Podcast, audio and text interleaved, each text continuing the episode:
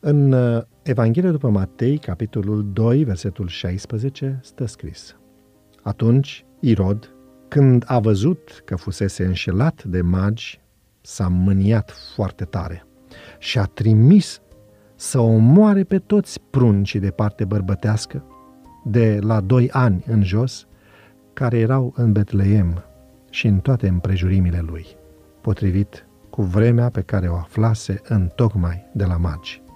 Relatările îl introduc în scenă pe sinistrul personaj Irod, cu gătelile și cu fastul lui răgesc.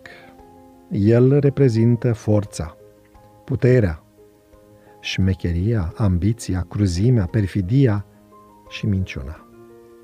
Cea mai mare minciună prin care pruncul Iisus este umilit este rostită de Irod. Cea mai mare contrazicere a renunțării, a modelului divin, uciderea pruncilor, devine principala dovadă a istoriei nașterii. Irod este răul în psihodramă care pierde în cele din urmă. În timp ce familia sfântă este de fiecare dată salvată, el, Irod, devine păcăliciul păcălit. Vestea sosirii magilor și povestea lor stranie a făcut înconjurul Ierusalimului generând teamă și așteptare în rândul mulțimii.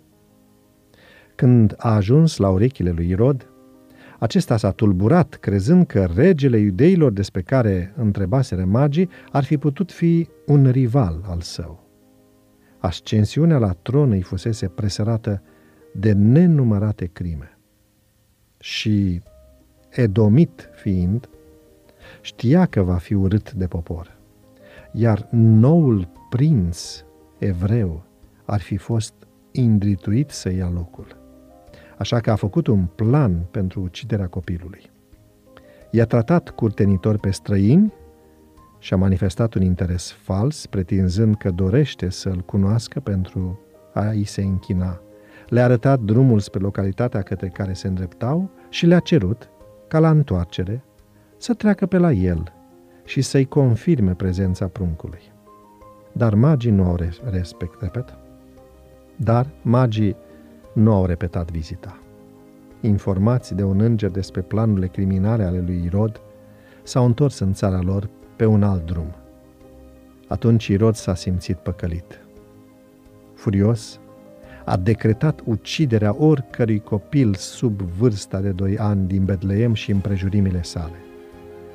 Istoricul Iosif Flavius amintește despre infatricid, fără a-i menționa cauza, atestând că această istorie plină de cruzime s-a întâmplat cu adevărat. În istoria poporului lui Dumnezeu sunt mulți cei care au plătit cu viața perfidia, ura, cruzimea și minciuna autorităților publice. Au existat decrete de exterminare, prizonerat, eșafod și ruguri, pe care au murit copiii credincioși ai lui Dumnezeu. Dar acest sânge vărsat a adus un rod abundent de noi convertiți. În cele din urmă, păcălicii sunt păcăliți. Iar în perspectiva eternității, cele care prevalează sunt cauza lui Dumnezeu și providența divină. Totuși există în ceruri un Dumnezeu care i-a ocrotit pe Iosif, pe Maria și pe copilul Isus. Și în același mod îi va ocroti și pe copiii săi spre a nu fi distruși de cei nevrednici.